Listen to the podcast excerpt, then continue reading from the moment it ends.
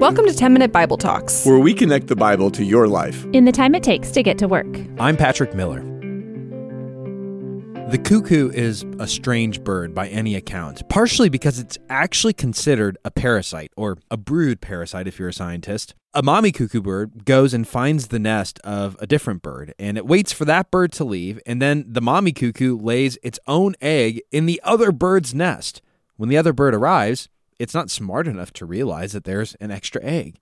Now, when the baby cuckoo hatches, its first instinct is to kill the other hatchlings. It does this by pushing their eggs out of the nest if they haven't hatched yet. But if they have hatched, don't watch videos of this on YouTube. It's kind of disturbing. The young cuckoo will try to get the other hatchlings onto its back and knock them out of the nest while they're still alive so they die when they hit the ground. The bird who built the nest well, it's none the wiser. It doesn't know that there's a murderous hatchling in its midst. It has no idea that this chick isn't its chick. No, it, it, treats the cuckoo hatchling like one of its own. It feeds it, it cares for it, and it sees it off into the world. Now, as the cuckoo grows, it actually fakes extreme hunger by constantly shaking and quaking whenever its fake mom arrives. And this tells the nesting bird that its chick is starving and causes the nesting bird to hunt more than it needs to, sometimes to the point of deadly exhaustion. What about mommy and daddy cuckoo? Well, they're off in Mexico enjoying some margaritas. No, okay, maybe not that, but you get the picture. Something similar can happen inside of our churches when false teachers or false prophets swoop into a healthy congregation and covertly push out the healthy teachers. Unwary Christians won't even notice. They aren't on the lookout for false teachers. This is exactly what happened in Corinth after Paul left. False teachers who had called themselves super apostles swooped in with false teaching. Unlike Paul, they were trained speakers. They were eloquent. They exuded strength and power. And for that reason, no one noticed the truth. They were parasites.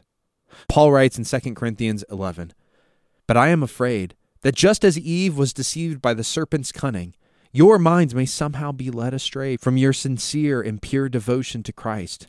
For if someone comes to you and preaches a Jesus other than the Jesus we preach to you, or if you receive a different spirit from the spirit you received, or a different gospel from the one you accepted, you put up with it easily enough.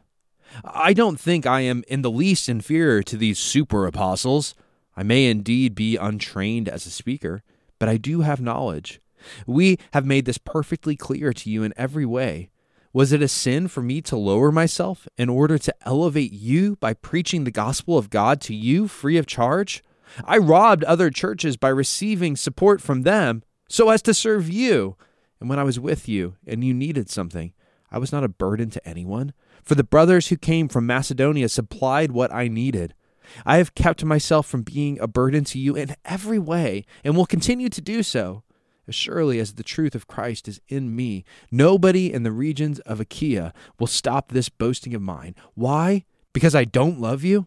No, God knows I do. And I will keep on doing what I am doing in order to cut the ground from under those who want an opportunity to be considered equal with us in the things they boast about. For such people are false prophets, deceitful workers, masquerading as apostles of Christ. And no wonder. For Satan himself masquerades as an angel of light.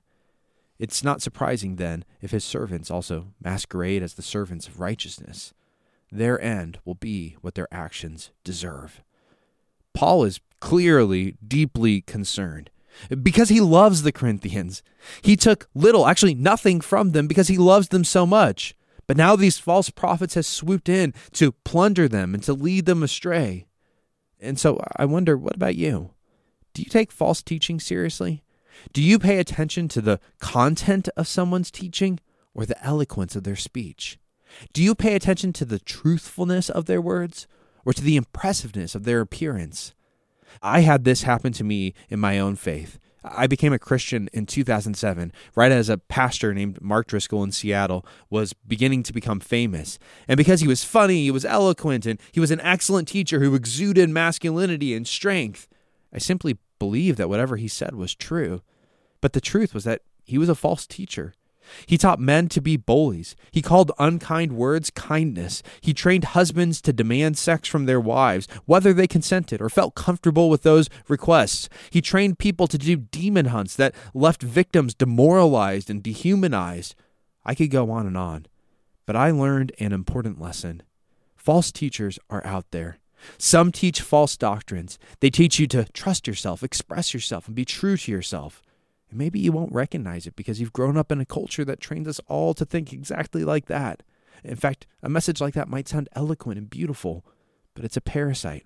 Or sometimes false teachers train us in rugged individualism. Pull yourself up by your bootstraps. God helps those who help themselves.